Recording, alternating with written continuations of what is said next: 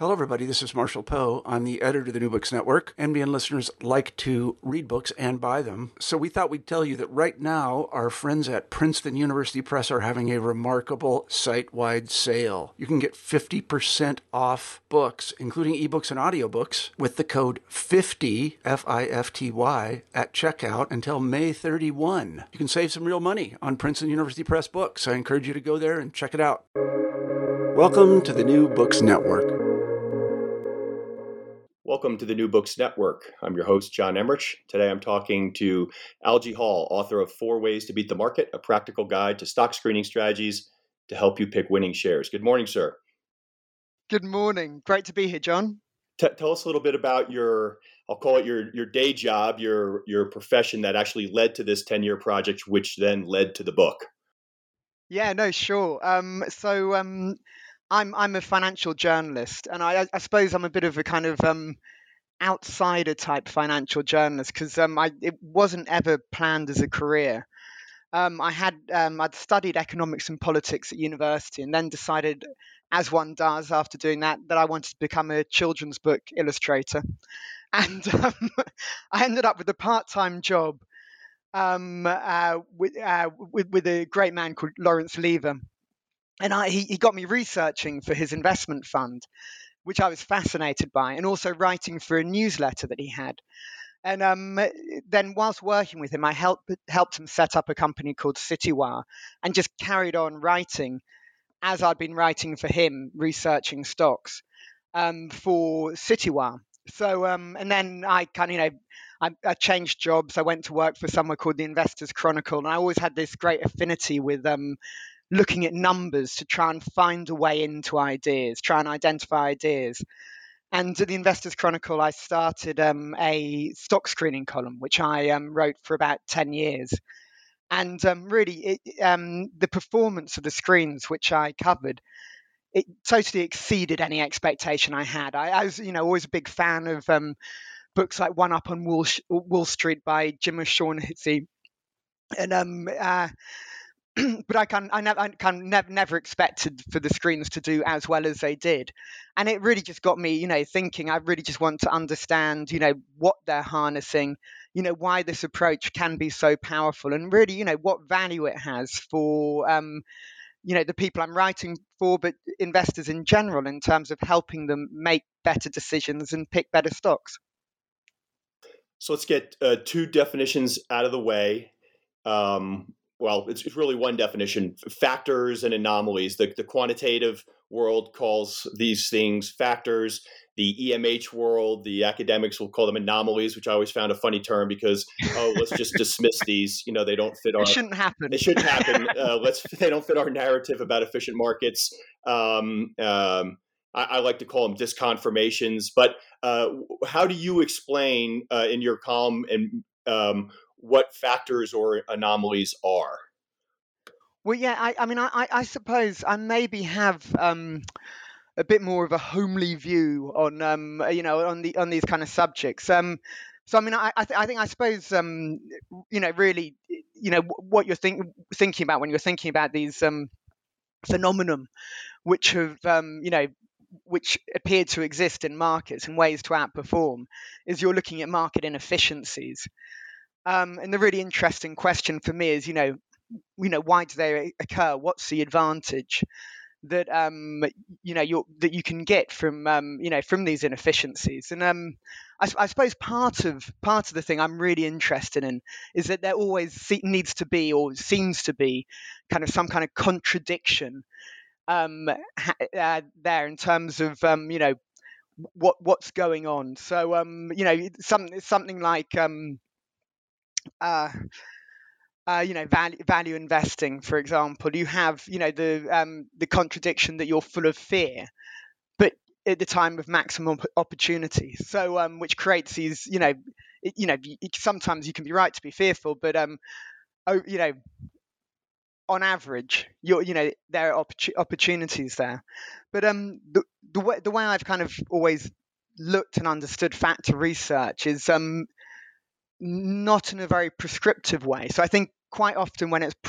um, the, the, the research is used by um, quants um, and fat or you know factor and uh, funds. Um, you're, you're kind of actually uh, looking at whatever's been tested and you're mimicking it. You're just you know you're using that as your guide. Was I suppose um, the way I'd explain my understanding and interest in factor investing is that it's kind of like a sign. It's an arrow pointing down a path or road, but the road's really windy. So if you just follow the arrow, you're not going to stay on the road. You're going to kind of go cross country or whatever, and you know the road may be bending around to somewhere you never expected.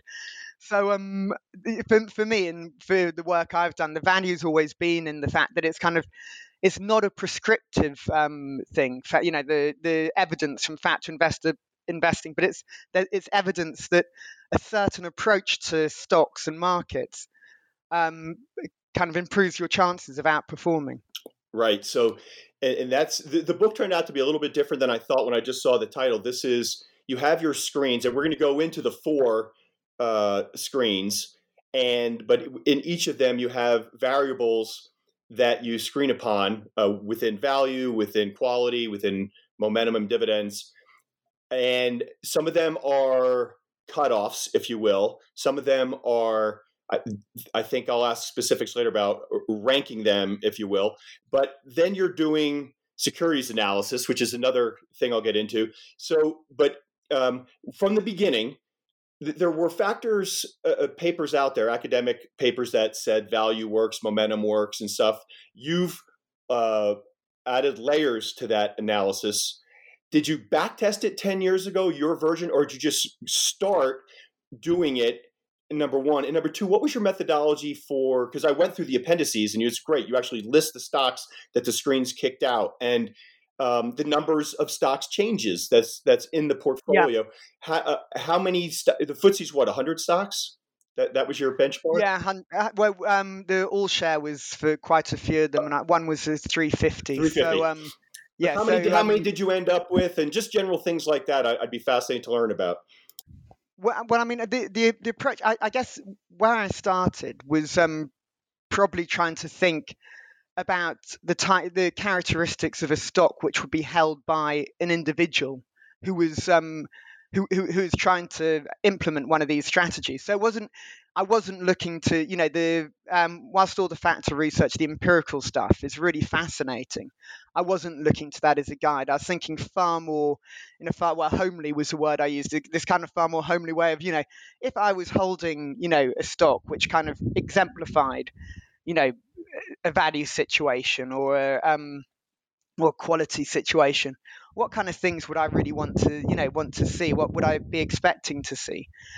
Um, and then uh, it was a case really with building these screens of um, you know understanding you know what factors were supporting each other i suppose and what were and what factors or you know so i'm talking factors i mean what um, kind of individual criteria criterion um, you know were really valuable in the process and then whittling it down because the, the danger with um, uh, screening is that you just you know you put too much stuff in and you and you and it end up ends up being meaningless you get no results. Um, but i mean quite a few of the screens do have quite a few criteria but um, because because i was also writing with this idea that these are stocks which you want to re, um, research at the end. Part of the value is in keeping uh, the output to a relatively small number 100%. so you can actually concentrate and do the work. Yeah and um, yeah, I, I agree. I, I, was a securities analyst in public mutual funds and hedge funds for for almost 20 years. And in the U.S., when I started, there were 8,000 stocks, you know, publicly traded in the U.S. to choose from. How do you you, you I imagined I, this is how I came to my process. Like I walk in at Monday morning at 7 a.m. What do I do? How do I even start? You know, like because I was a fundamental analyst, I was reading the SEC filings, the annual reports and Qs, and building Excel models. I mean, one company analysis just to get started would take a week. You know, how do you uh, screen it down? And that's what this makes this so powerful to me. I mean, and I, I think probably um, most people I speak to would say it's kind of a day before you even really know whether you, you know, whether there's anything even vaguely there. So I mean, so yeah, so it's kind of best to start with a you know a very promising pool of ideas. Hundred percent, and and um, how many stocks would be in and this was it was this a january 1 to december 31 project? No uh, be- because it was for a column it was um it, I, I, was doing i was doing these uh, screens throughout the year. Now if you so these these are kind of um, what I what I ended up doing was choosing four screens which come like really exemplify uh, four different you know very proven approaches uh, for the book. But um, there were kind of guru screens and things like that I was doing, which actually taught me a lot also. Um, but uh, so um, they they any anyway because we're we're running them in the magazine, they all have different start dates, and then um, I left the magazine in uh, late uh, 2021, I think it was. Oh no, I started writing the book in late 2021. I left the magazine in early 22. So um, uh, I, the book just covers a 10, a 10 year period for each from when they started. Okay. And I should have introduced a, a fact from the beginning as a hook to listeners that the, the outperformance of each of the four strategies is absolutely stunning. And, um, and, and, and it's worth mentioning that because it'll, people see, well, how, how did he do it? You know? Um, yeah. Yeah. I mean, no, I mean, the, the, the outperform, I mean, I, I, I think it's, I mean, because it because it's not scientific at all because you've got a screen a year and the, the the idea is you rotate into i mean this isn't the idea for if you're actually using them but the, the way the performance figures are done is you rotate into the new batch of stocks each time the screen is um, a new screen comes out okay so that's where the performance record comes from whereas in actual fact obviously if you you do your research and take a position then you don't want to just be saying after a year i'm out it's um so it's it's kind of something of an artifice, a journalistic artifice to kind of you know have it that we just reshuffle completely Understood. after a year. Yeah. But um, uh, yeah. So um, it, it's um, but the the the performance, I think probably you know, it does seem to resemble what you would expect in terms of the studies into when certain styles outperform and don't, and the kind of drawdowns you would expect from them. But also the level of outperformance, um, I think partly is um, a reflection of the fact that the UK market, which these screens were conducted on, isn't as bad as most people think because most people see the main index and um, it's dominated by some very large but you know fairly long in the tooth you know ex growth companies um, which just you know um, you know kind of struggling to keep their place in their markets um, and so actually you have quite a you know a, a rich um, you know uh, stock picking landscape beneath that. So I, I think you know partly um, the level of outperformance um, you know reflects the fact that there's actually there are actually you know good stocks quoted in the UK, despite the fact that I think a lot of people look at no. look at the UK and they see the performance dictated by these very large, heavily weighted companies. But I mean, saying that the performance is you know very considerable, so it's not just that. It's um, right. you know, it's you know, you're you're I'm, I'm you know I feel fairly confident in you know in, in you know saying these screens have really latched on to the meat behind these kind of you know these factors and that you know people have observed. Yeah, and two two points you brought up to to clarify. One is that this was done in the UK, but the underlying factors, the academic work does apply to other countries, but your your work was done in the UK. And a point that Joe Wiggins we talked about uh, in the preamble uh, mentioned to me was because he's allocating. He's like, how do you pick an active fund manager? There's you know ninety percent of them in the U.S. don't outperform, don't add value. He did mention that active managers in the UK tend to uh, do better on average than what you see in the U.S. And it was kind of because of the the structural dynamics of your uh, market, the way you exactly described it, um, the, the richness of the opportunities. Um, so, and then lastly, because it's interesting, you said in your introduction, you, you, you were a securities analyst, and this is, again, not a, a black box, because uh, you can buy a value factor ETF in the US or uh, momentum. Uh, there are firms like DFA that were built upon trying to build factors. But at the end of the day, you'll have a list and you'll go through the SEC filing, or sorry, our SEC, your uh, annual reporting filings, and um, also do the, the, the qualitative analysis to say, uh, you know, for instance, in a, in a in the quality screen, high return on capital, what why will it continue to work? You know, uh, you do do a, fit, a, a fair bit of that, I understand. Yeah, Um, yeah, no, no. I mean, I, I am. Um, sorry, John. I, I, just breaking off for a sec. Did you, was it, uh, there was a car alarm going off? You probably heard it. It's very faint. I'll fix it. Okay. Yeah, I'll, I'll, you're okay. I'll, I'll answer. okay. Um, yeah. No.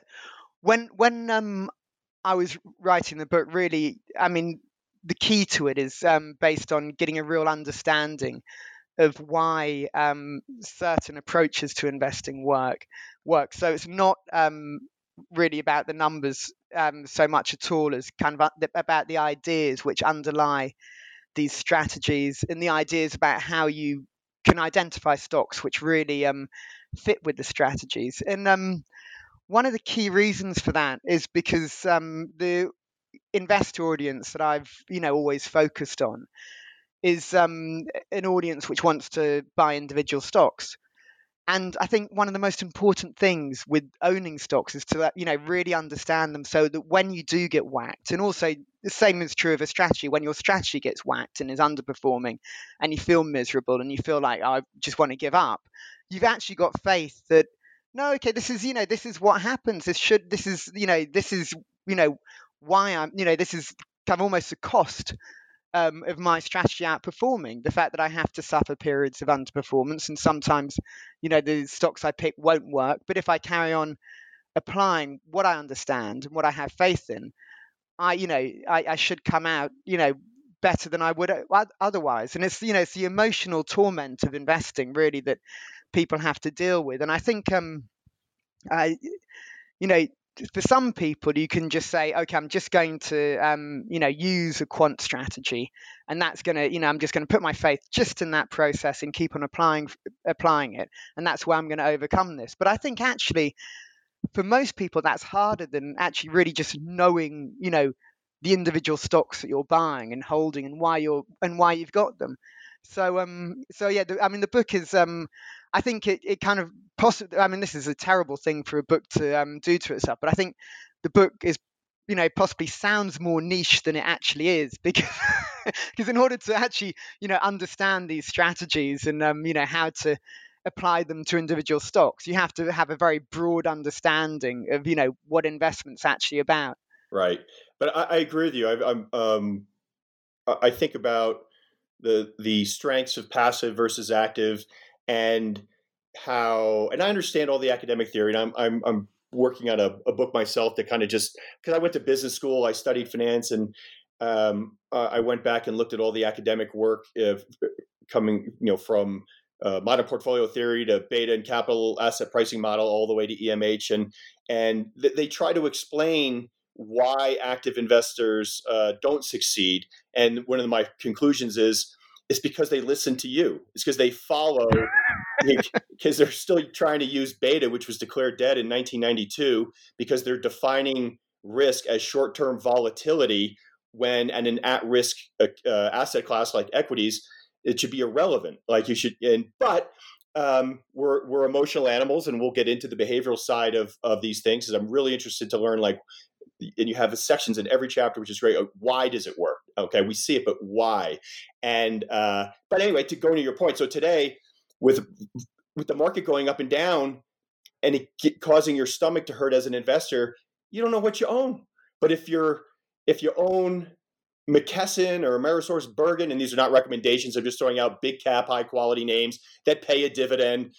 You're like, well, okay, their business is still the same business, and on the 30th of the of the quarter i'm going to get a dividend no matter what and and i'll go back to my day job and just let that um, compound uh, yeah and and and also you have to know what you feel comfortable with. I 100%. mean, like, yeah, it's exactly. It's like you know, it's everyone's different, and yeah. it's like you know, there's not a one size fits all fits all answer. No, but, um, yeah. So I'll, I'll, right before we get into the specifics of the screen, I'll throw out kind of three questions at once and let you you have a chapter why stock screening works. So why does it work? And when you get into this very specific screens you have uh, core versus non-core if you could explain that. And then third i think you addressed this uh, that you they're based they're they're equally weighted that the attempts to monkey with them and place higher tends to backfire on you. So why does stock screening work explain core versus non-core and um, how you put them into practice. You know, kind of equal weighting versus uh, trying to you know say that well this one's more important than the other. That'd be great. Yeah, no, sure. Um, so yeah, I mean, I, I, I suppose yeah, why it works is um, I mean, this is like really important, key to the value of the book, I suppose, because um, um, I, I think uh, one of the one of the quotes I use um, in the book, which is attributed to Albert Einstein, is that every, everything should be as simple as possible, but no simpler.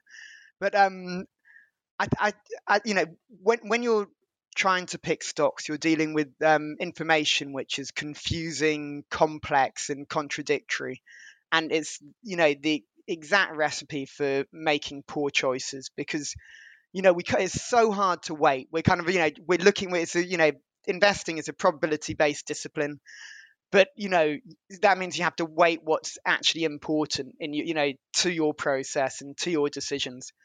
Um and it's an invest is so difficult. And you know it's like at the moment we have you know it's all about interest rates and inflation and you know that's that's you know if, whatever you look at you know that's going to be your preoccupation. That's the dominant headline right now so, yeah exactly. Yeah. It's, and, it, and, it's whatever whatever's dom- the dominant headline is, is going to yeah. yeah and and then equally if you have a you know if you have you know story stocks anything with an element of story stock to it you're going to be swayed by it and it could be a story which is you know the negative story as well as a positive story so um, what what screening does, which I think is the real value, and it's um, and and you know it's got this kind of um process has got more publicity recently with the book um called Noise, which was um written by Daniel Kahneman and et al. Is um it um forces you to just to look at what's actually really valuable to a process. You know, what are these kind of key characteristics which are going to help you find a stock which you know, is maybe going to outperform because it's a value stock or because it's a dividend stock or because it's um, you know, quality, whatever. So you just have to really, you know, distill down the key elements and then create your process around them. And just doing that is, you know, is going to put you in such a much better place, not only to find promising ideas, but then to make sense of them afterwards. Because you've already decided, you know, what you're looking for and then so you're you know you're essentially testing whether you know those signals you've got are good or not and you know sometimes you'll you'll look at one of the signals you get and you go oh no that's absolutely terrible you know the the profits from this company aren't real or you know whatever it is so i think um, with um with stock screen it's that process of simplifying which is you know really you know simplifying to what's you know what is valuable which is really why it's a real winner for investors.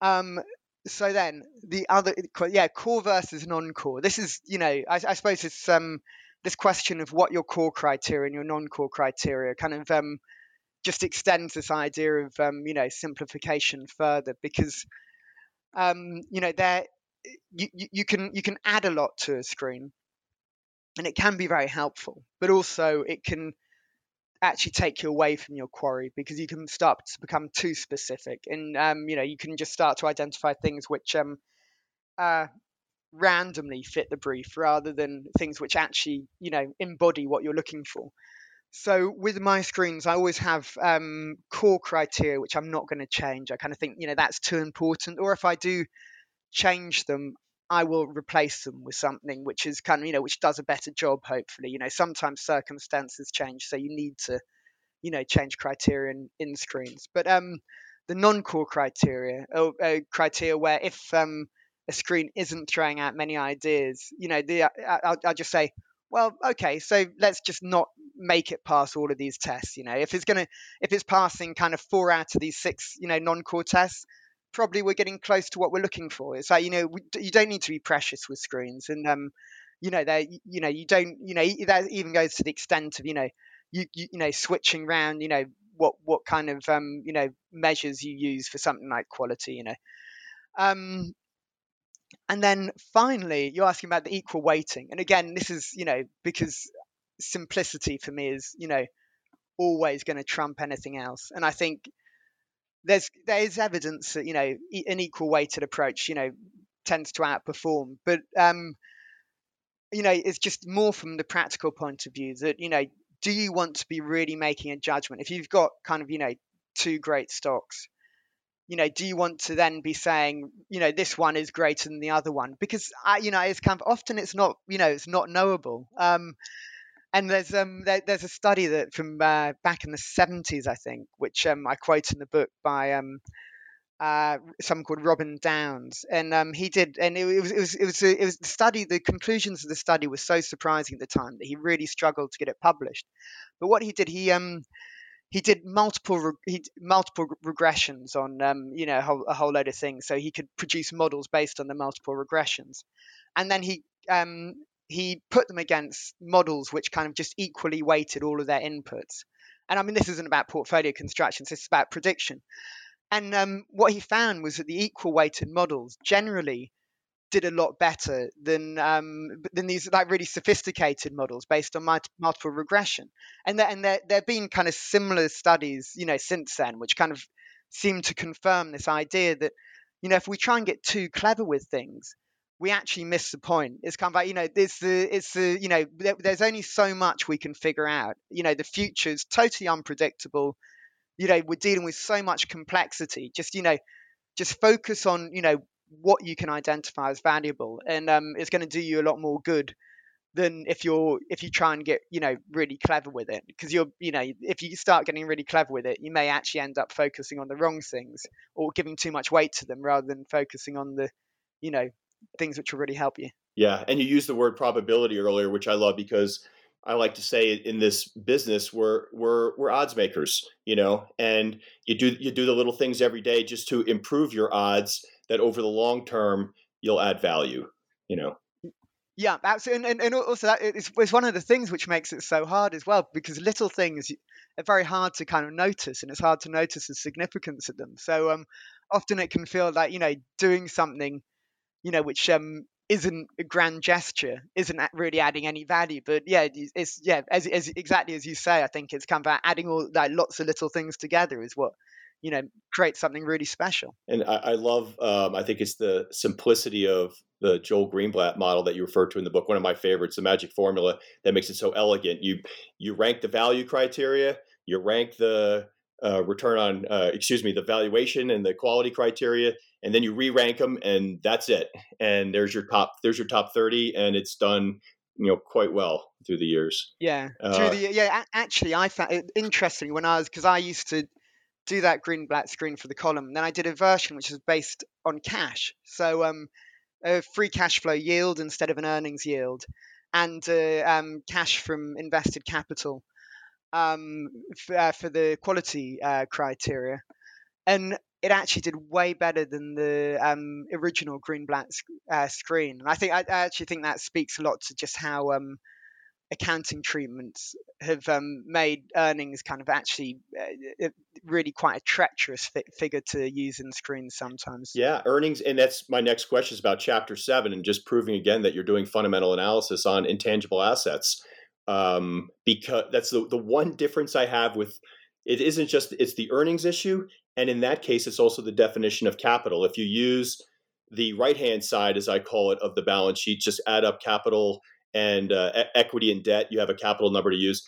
A lot of people like to come at it from the other side, right, which is add up individual assets and subtract certain certain liabilities. And I think Greenblatt kind of historically had ig- ignored intangibles, but you can't ignore them anymore. And I had the pleasure, we already talked about Joe Wiggins, of, of talking to another one of your countrymen, Jonathan Haskel, co author of Capitalism Without Capital The Rise of the Intangible Economy. And what we talked a lot about was how the rise of the intangible economy was wreaking havoc on his world, the, the economics world, the um, the you know central bank policy, and and we're experiencing it right now. Like we're raising rates like crazy, and nothing's happening. He's not killing anything. It's certainly not killing corporate America because you can't borrow against intangible assets, and so they just have massive amounts of cash. And what you do with the short term rate has uh, no impact on that. But it, reading your book, it reminds me again that how you measure things like return on capital um, is greatly impacted uh, by intangibles. If you want to talk a little bit about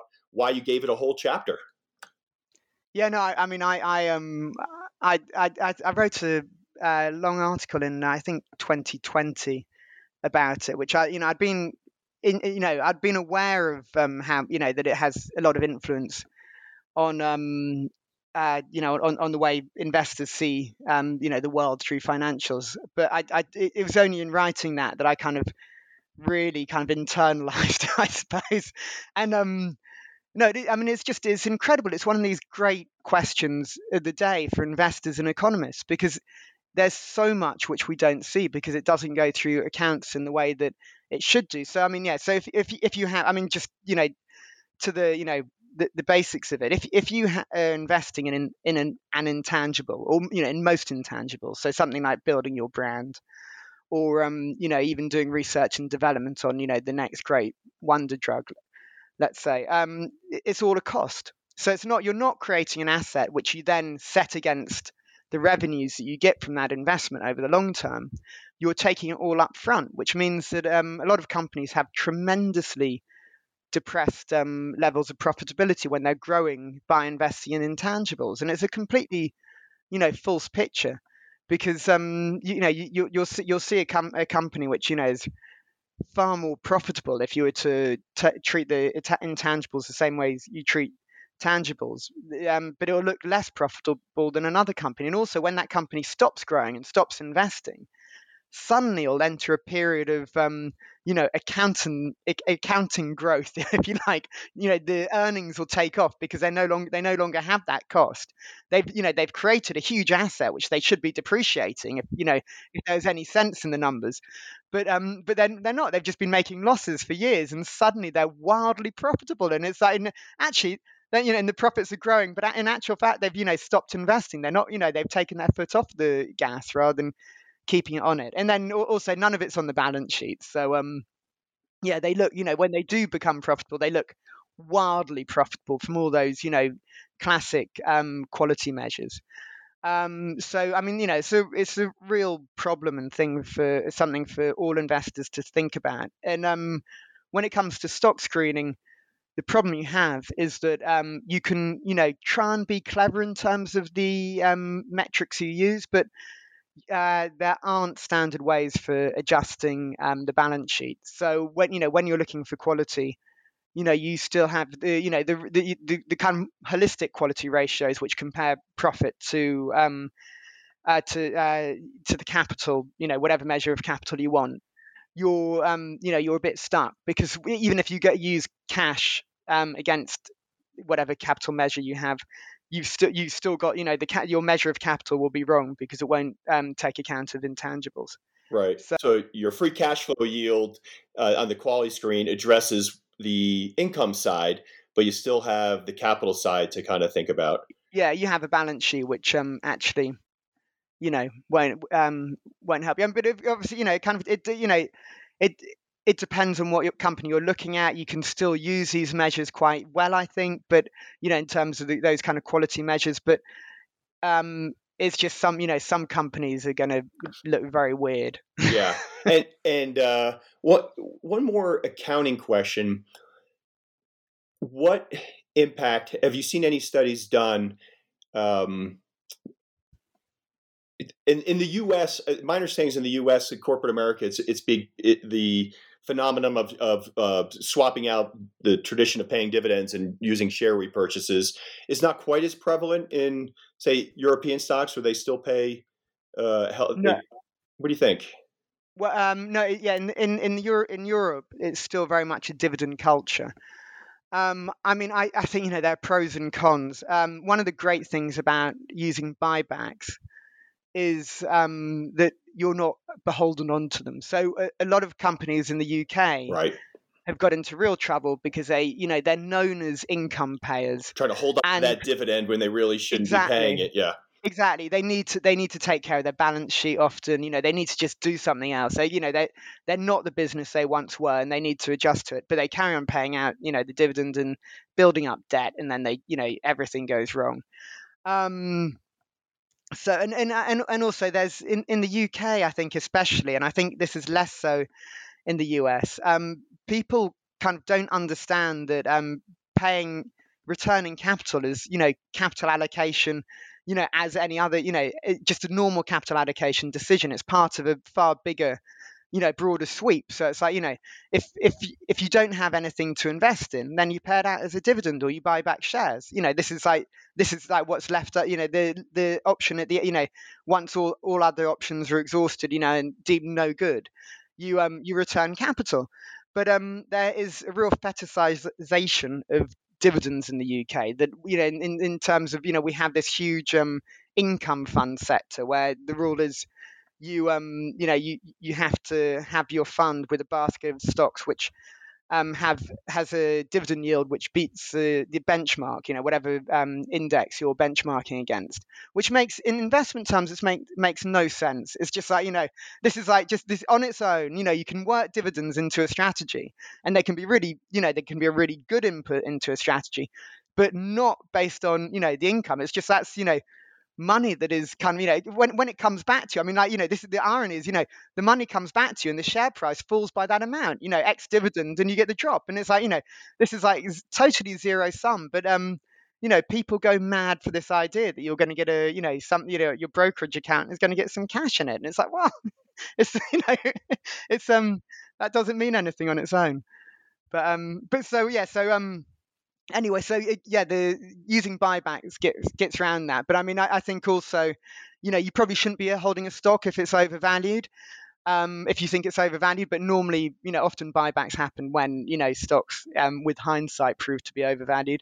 And also, one of the fascinating things, which I didn't know about till um, recently, when I started writing more about US um, stocks, is the prevalence to which um, uh, um, buybacks are used to undo the dilution from share issuance, which again is a total zero sum game. And it's just like, you know, this is absolutely mad. And and it, and to the extent I think as Salesforce's um, uh, that I was the company I was writing up, and in in their earnings call, they're talking about, you know, using buybacks to stop the dilution. And it's like, this is what? I couldn't, as, as, as someone who hasn't, you know, is you know is in the market which is obsessed with dividends for so long coming to the and looking at the market which is you know which uses far more buybacks you know this has come like completely out there for me and um yeah anyway yeah it's the, uh, funny things which happen the, the, last uh the last time we had kind of a big tech boom in the in the late 90s uh, security analysts would write up that um, the options plans, which were huge, you know, in Silicon Valley, yeah. didn't cost anything because we were buying back the shares. So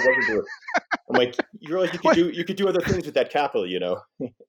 well, of course, of course, because you know, free cash flow. When you know, it is it is kind of like uh, put in after um you calculate. Well, mo- for most calculations of free cash flow, obviously, you know, everyone decides how they do it themselves but for most it comes you know it comes after you've c- calculated the free cash flow figure so in terms of presentation it's a free ride and everyone looks at the adjusted earnings figures so i mean but i mean yeah in terms of substance it's like nonsense yeah it's absurd um, chapter 9 is a great lead into the first screen quality and uh, uh, confirmation bias alert to listeners the discussion about the spread between return on capital and cost of capital um, as a fundamental analyst is to me one of the most important in in all of investing. And uh, one of my favorite books was uh, Quest for Value by Stern Stewart, who created the concept of economic value added. And you use the term NOPAT, uh, net operating profit after tax, in the book, and and it was so informative because for so many reasons. One of them was you learned that there was a correlation, direct and positive, between your just say return on equity and the growth rate that a company could fund internally.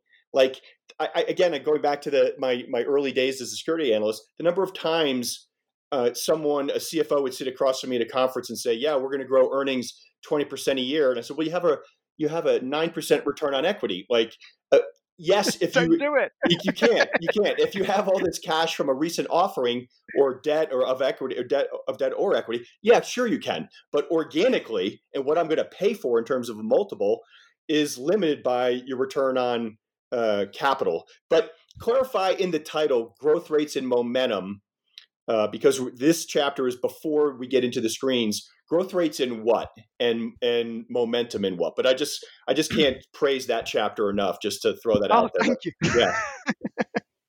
well, I mean, I, I, yeah, I mean, in terms of growth rate, it, it is. Um, I mean, yeah, the, I think the main point it makes about growth is that um, I God, you know what? I have to refresh my mind, my mind of that chapter almost. Um, but it's, uh, but it's, uh, yeah. The, I mean, the, the main, the main point. I mean, the point I always, you know, try and make about growth is that it's not always good. It's kind of, you know, it's one of those things. It's behavioural, isn't it? It's kind of, we we think, you know, the word growth is a great word. It's like, it's, you know, it sounds. Who couldn't want growth until, yeah, you you of, you know, until it's that kind of um totemic um transformate transformating uh, transformative acquisition, which you know three years down the line, it's massive write downs from a new CEO and like, oh yeah, no, that was another another, another uh, crutch in the late '90s was making an acquisition kind of in, in the second quarter every year, uh, in a company that's growing at GDP and showing, oh, we're growing 20% a year, therefore we deserve a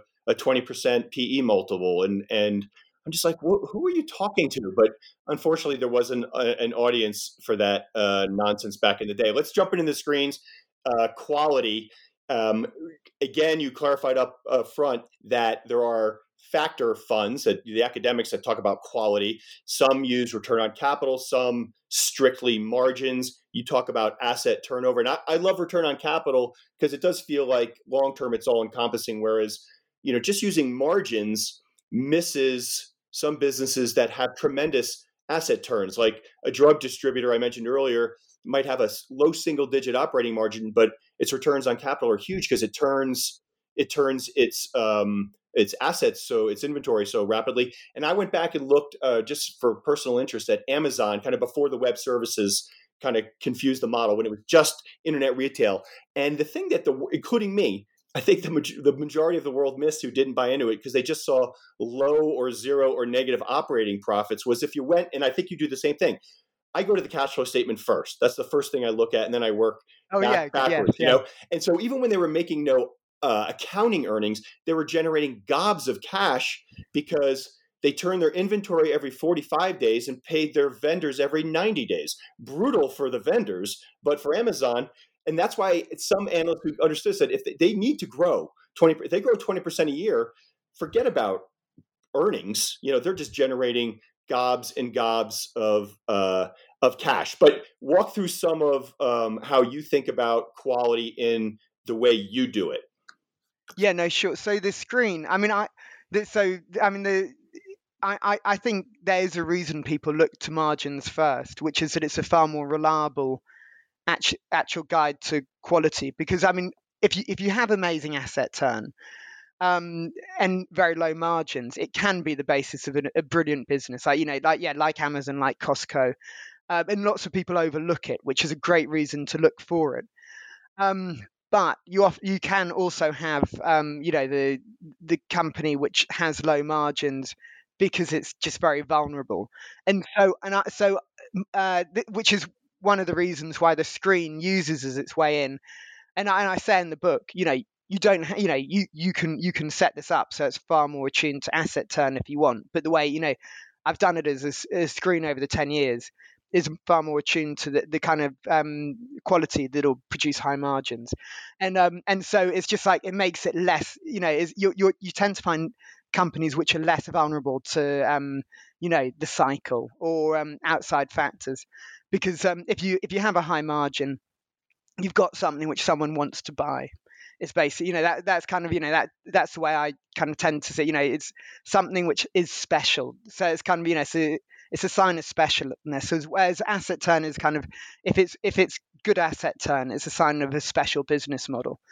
And and and you may have something which people, you know, you'll have something which people want want want to buy but it's kind of like you know it's, it's, it's from a, from a different way. So um, the the core ones in that one are operating margin and also another another measure which I don't like particularly.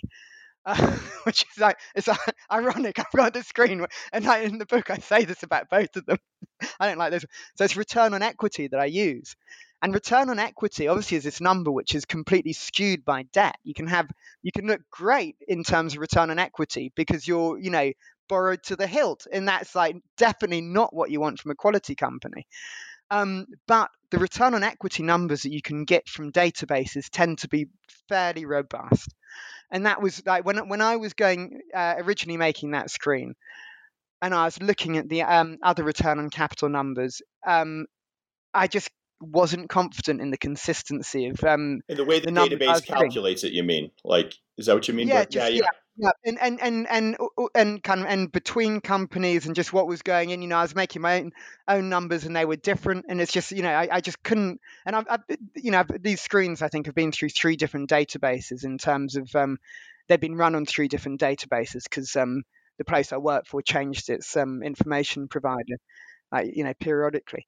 But um, return on equity was just the cleanest number, and so I balanced it with a test for gearing essentially in that in that screen, and um and then just you know it's the the other question with quality is consistency because obviously you know you get these situations where cyclicals can look like quality companies um, based on the numbers. And um, often, um, you know, in my experience, you see private investors being lured into you know, the house builder or whatever it is, because they're going through a really good patch and they've got really great numbers for everything. Or, you know, quality numbers. And actually, it's just, you know, and they're cheap. Of course, they're cheap because, you know, the people who know these companies know it's not going to last.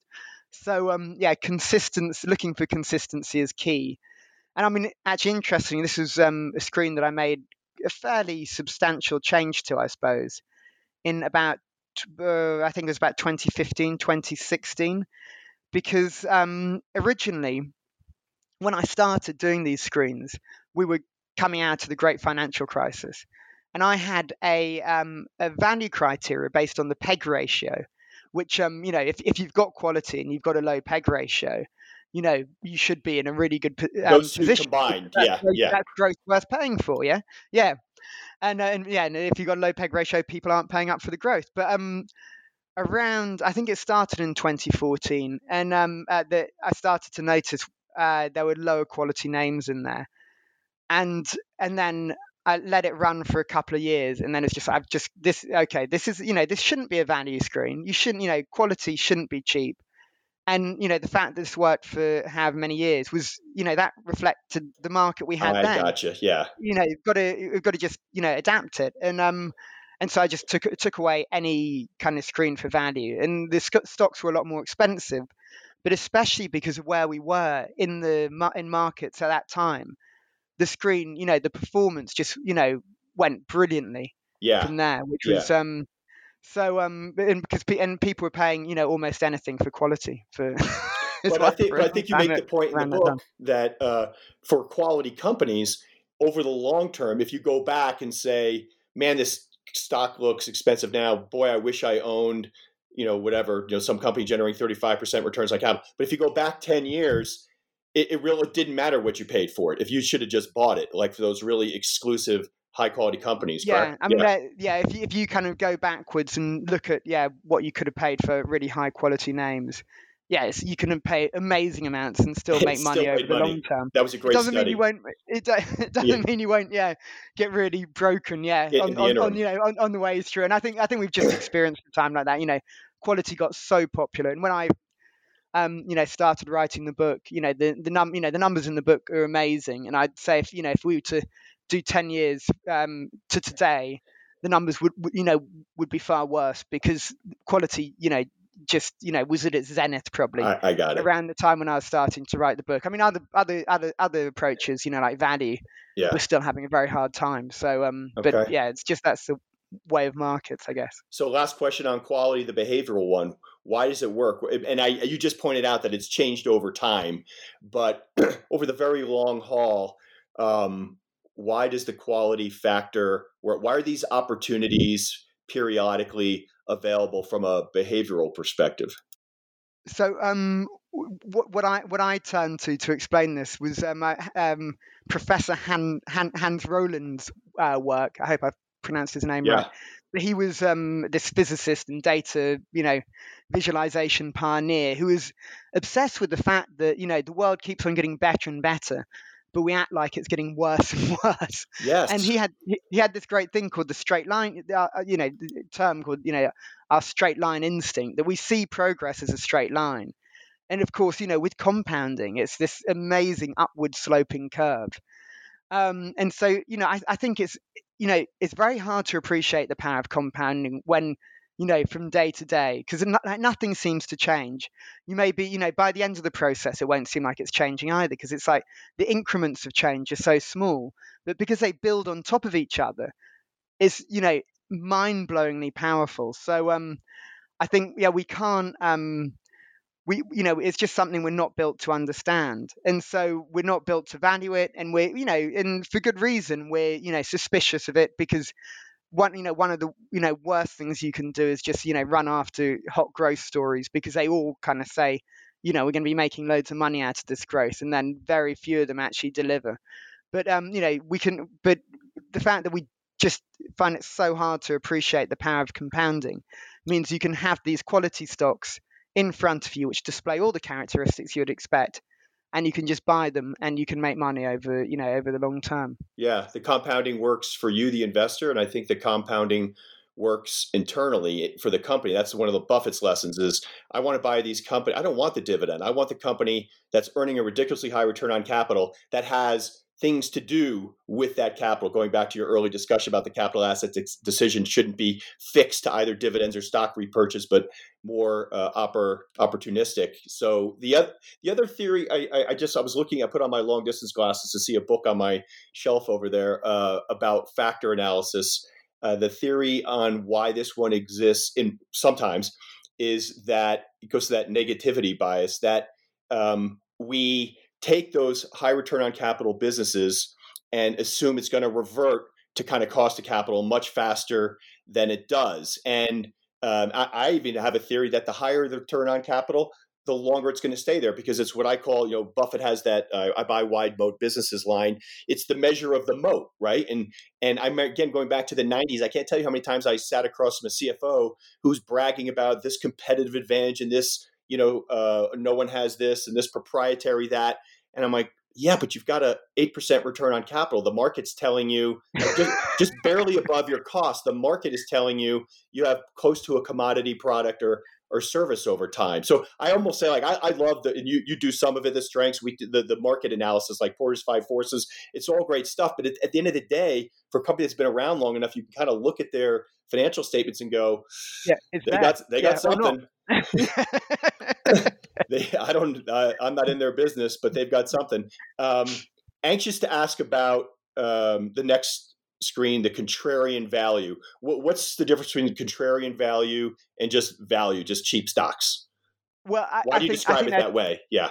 And there are two things. So one is um, a lot of people kind of you know ha- have that line that all all investing is value investing. So you know, kind of quality investing, as we're just talking about, you know, is kind of you know the quality is being undervalued. But um, I, I kind of think you know that's not you know the kind of cheap stuff which I that, that I'm you know interested in with this screen, but also um, I think a lot of the measures that we use um, for you know trying to value companies, as, as we were talking about earlier, it becomes slightly redundant but actually I, I, was far less aware of that when I uh, when I when I um, kind of came up with the screen. Um, but it, but um, so it's kind of almost by chance that it, it has avoided many of those bullets. But um, what I love is um, kind of earnings, to, uh, uh, sorry, earnings, enterprise value to sales as a measure of value because um, uh, essentially, you know, sales are what for most businesses they derive profits from. And if you're looking for a contrarian situation, you should expect its profits to be,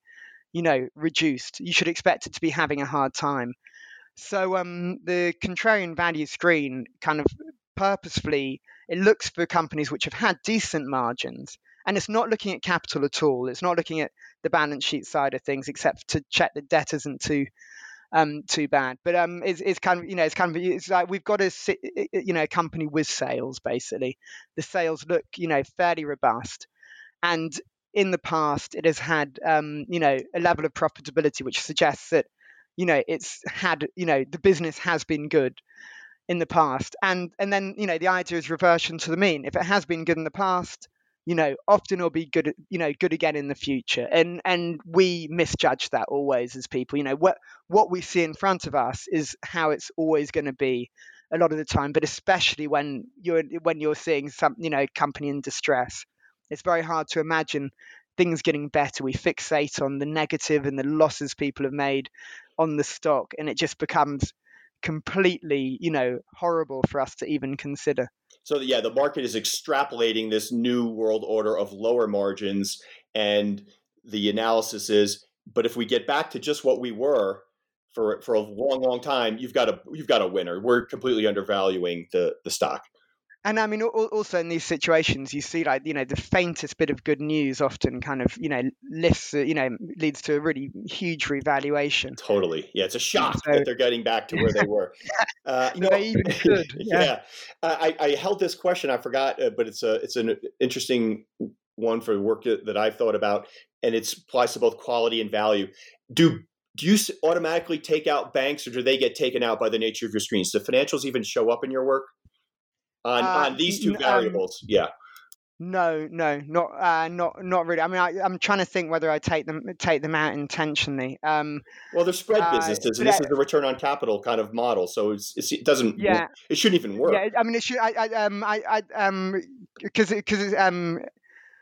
I'm uh, I've I've set up different screens for um, okay. you know on the same ones from where but I mean what what I tend to do is with financials just take them out after they emer- you know crop up if they do crop up. Okay okay. um, so um uh, yeah i mean it, it, but it's yeah clear, clearly these aren't really screens that you want to have financials with. I mean obviously you know if you, if you use um price to book uh you you know there's certain stocks where you know the the one in my in, in my book is um enterprise value to sales but if you if you're going for price to book then you can start to you know look at um uh you know uh, more asset heavy companies. Yeah. And you know and banks and you look you could look at you could you could do the same you know something similar to the screen in the book but you know you're looking at return on equity rather than margins and think you know things like that. Yeah. Um but yeah the analysis is sl- you know slightly different but the idea the same idea can be applied.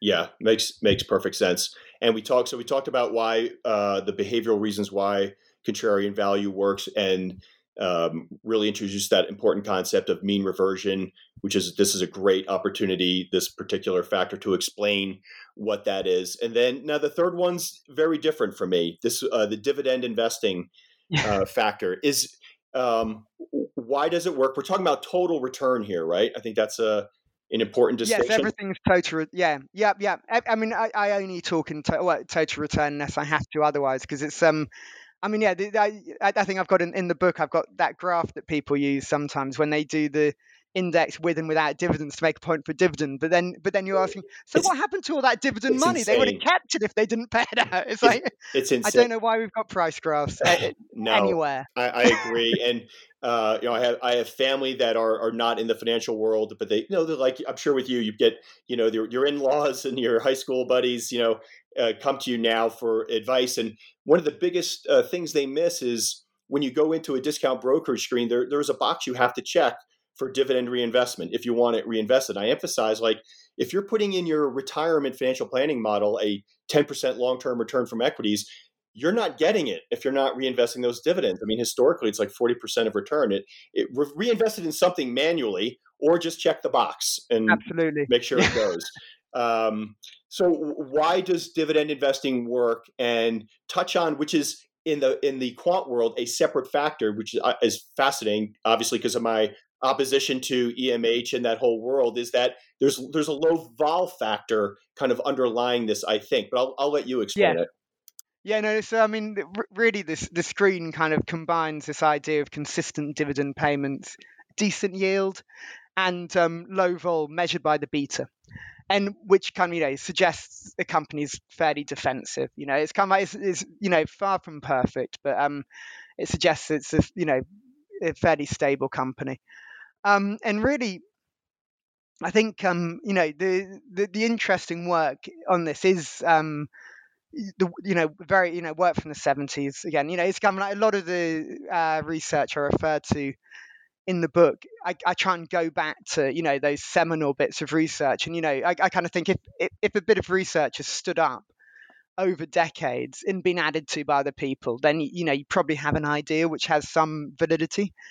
And um, yeah, the idea of EMH is that you you know you get um, rewarded for the risk you take. In in uh, in EMH, uh, the you know risk is beta, so it's volatility. Right. And people, you know, people question whether that's you know right or not. You know, shouldn't it be, you know, risk of you know loss, loss of, capital. of capital? Yeah. But um, I mean, I, I kind of actually, you know, I kind of was sympathetic to that. But then I kind of took a more behavioural view on it, and it's actually when you're most likely to lose capital. It's when something's volatile and you make the wrong decision because you're panicking. So um, are the two that different kind of thing? Any, any, anyway, you know, you could argue, to, you know, till the cows come home about that. But um, so yeah, so it's, so it's quite curious. And there's um there's a um a, a Dutch investor, come academic, come investor, who's done a lot of research into combining low volatility with dividends. And his work's like um he works for uh, a firm called Robeco, and his work's very interesting, I think, on this. But um really when when I was kind of trying to dig into it more, basically so much of um you know what this approach is about is just about conservative um, management of companies.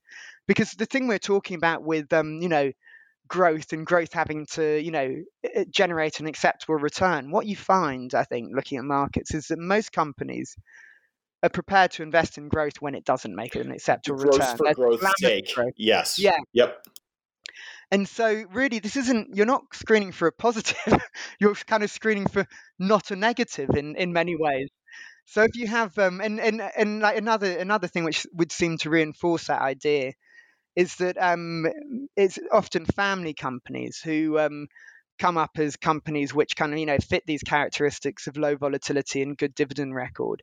And you, in those family companies, um, there's there's a um, index which used to be done by Credit Suisse. I don't know if it'll still be done following the takeover, but it's a family um, company index which has really great outperformance um, over um, is you know I, I, don't know how many years they've done it for, but it's come back, you know, a significant number of years. These family-owned companies, which I think they define as over 30% family-owned. Um, I could be wrong about that, but um, family-owned companies outperformed, and they just because they're looking out for the next generation and they're conservative in the way they approach things. So, um, uh, yeah, so this um, this this uh, this idea that you know investors are rewarded for taking risks. Going back to that EMH idea, it, it proves you know not to be true. It's it's reverse. Like less volatile companies tend to perform better over time. And the really unvolatile ones come a bit worse than the ones which are a bit more volatile. But it's kind of you know the, it's an inverse relationship to the one predicted by EMH. And what it seems to be telling us, I think, um, especially with this work done on dividends, couple, you know, coupling the two together, is that you know conservatism works. You know, you want management who just you know they don't take on too much debt, they don't take too much risk with the investment they make. Don't make they big mistakes.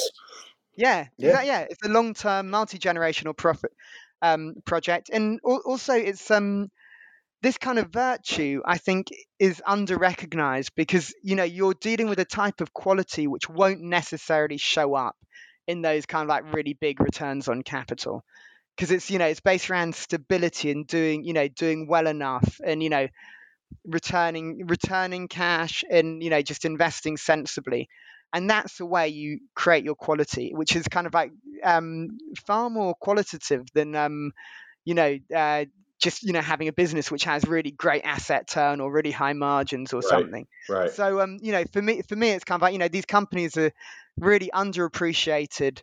You know you can buy them you know the fact the you know dividend yield being in there it's kind of like partly in order to try and get exposure to this stock at a you know a good value. I mean dividend yield I, I, I would dispute that it's a real value metric but in in this case it's serving as a proxy for one. Understood. Um and uh and yeah the results are they're you know they're really quite lovely i'd say john because they are. And, and, it doesn't it doesn't get beaten up too much during the tough times. It, it doesn't outperform too much during the good times though that's either. all right. But, oh, yeah over over the big sweep it kind of like does really you know real nice and and, and uh, I know a lot of people who read books skip the appendices, and this is uh, one where I highly recommend almost going to the back and starting with those because you'll have buy-in right away, and then then go back uh, and start from the beginning. The the fourth factor, which is the toughest one for me to understand, is momentum. And there's a, a, a his name escapes me. I think the CEO of Avantis, who who spun out of DFA Factor Fund uh, firm. I listened to an interview of of his on a podcast, and and it was interesting. He said he talked about all the factors he builds funds around, and momentum is not one of them. He says, "I see it. I know it works." I don't under, I, I can't explain it.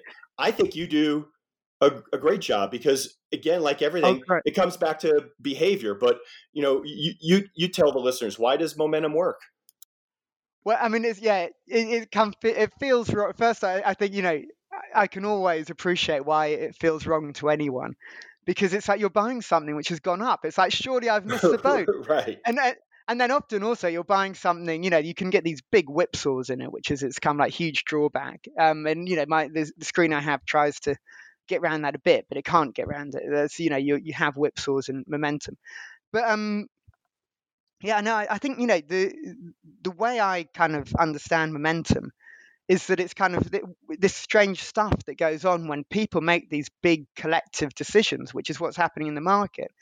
And I think, you know, going back to EMH, there's this idea, you know, that all information is in the in, in the price and it has to be like that because you've got loads of really smart people all looking at the same stocks and making decisions and we know there's this thing called the wisdom of crowd crowds and that's you know really powerful and you normally get the best decision when lots of you know when a diverse group is making lots of decisions independently, you know, the average is normally optimal. But um, in markets, obviously, you know, the decisions aren't independent because we all have price information, and that is, you know, the the information from the wisdom of the crowd. Uh, so like, so actually now we're now into something quite interesting because if we're saying, you know, these um, judgments need to be made independently, um, they're not independent. Like everyone knows what everyone else is doing because they can see the stock price move. So um, you know, people start kind of you know jumping on to you know what other people are doing, and like you know, stocks start to move, you know, kind of irrationally. It can be, or sometimes it can be you know there's something really happening, and people are you know all waking up to it together. You know, they're using the price movement to get onto it. Um, so you know you just have you have this really powerful and incredibly inf- influential um, uh, phenomenon, uh, which is momentum, and there's and, you know and the, there's so much evidence, you know, it, it, kind of works. But the the other thing um, I've you know I, I couple this uh, phenomenon of price momentum with this kind of earnings momentum, but through revisions to broker forecasts.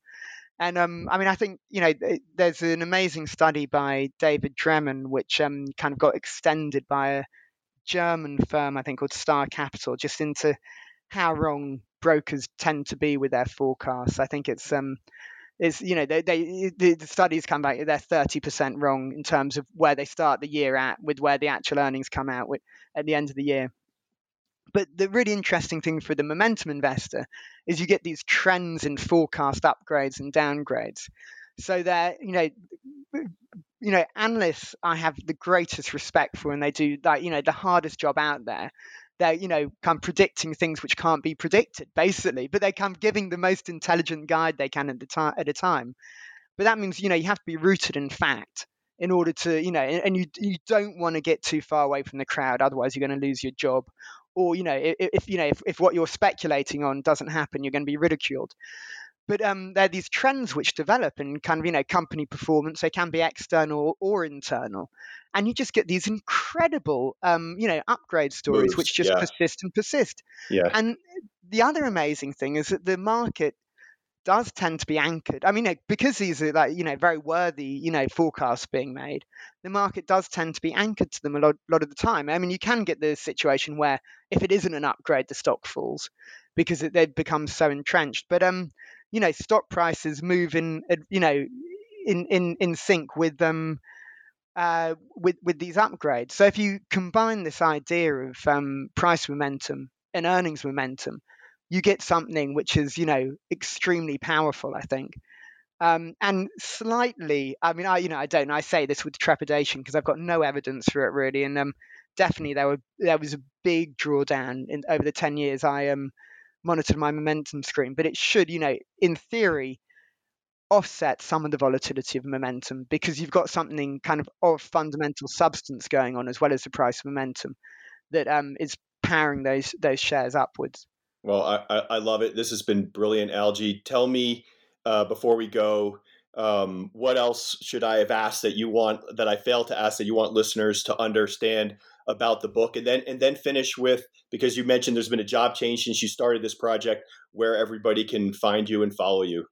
Oh yeah, no, great. Um, yeah. So um, you know what? I, I think I, I think I suppose um, the one thing I would say, um, you've given me lots of time to speak, John. So thank you very much. I think I've probably, probably said too much for most most Not people. but um, I guess, I guess the, you know, it, it, at its heart, the kind of you know one of the ideas behind the books is, is that you know investing is one of those things which is simple but not easy, and um, the you know the explanations in the book and the kind of practical element of it are designed to make everything simpler and to make people better investors. So that's like you know really was my ambition in writing the book. And then um, yeah, so and then what, what I'm doing now, um, I'm I'm the investment editor um, of um, something called Citywire Elite Companies, which again is a kind of this kind of blend of quantitative and qualitative because um, what what we've done and we kind of we we recently launched the project um, properly earlier this year, we've identified all the best fund managers in the world. We've measured the conviction they show, they show towards every stock in their portfolio. And then we've aggregated all the information so that we um, can rank stocks by the conviction of the world's best investors. So um, we we've kind of Citywire is a company which produces ratings, so we kind of rate stocks now, the top 10% in our universe. Um, get you know treble A, the next twenty percent get double A, etc. And um, it's yeah, I mean, it's just a really interesting project because it links that idea of um, you know, the human, you know, the human factor behind it, and uh, you know, but it's come using a kind of quantitative overlay, and and also there's come quite a lot of academic evidence that um, by focusing on high conviction positions of fund managers, you know, there's a whole thing about fund managers basically, you know, can't beat the market. But the weird thing is, when people have looked inside the portfolios at the most high conviction positions, those do seem to beat the market, and actually everything else gets undone with this, you know, with you know, with the rest, with the kind of like you know, far more lightweight bets that they have. So um, anyway, so yeah, so that's what I'm doing now, and I, and, and then I'm I'm applying these screens to that universe, which is a really interesting thing. So we're getting these kind of you know my hope is that we start with um, we, we, we, we start with a universe of stocks which you know uh, in a better position than you know any other stocks out there and then we screen them to get kind of the really interesting situations within that as well. Further narrow it down. Uh, it's it's brilliant, and uh, I can't thank you enough for your time today. I thoroughly enjoyed the conversation, and uh, I will include links in the notes to the pod when it comes out to uh, where you're at, where people can follow you, and what you're doing, and especially where to buy this uh, this book. So thank you, sir, and best of luck. Thanks so much. Thank you.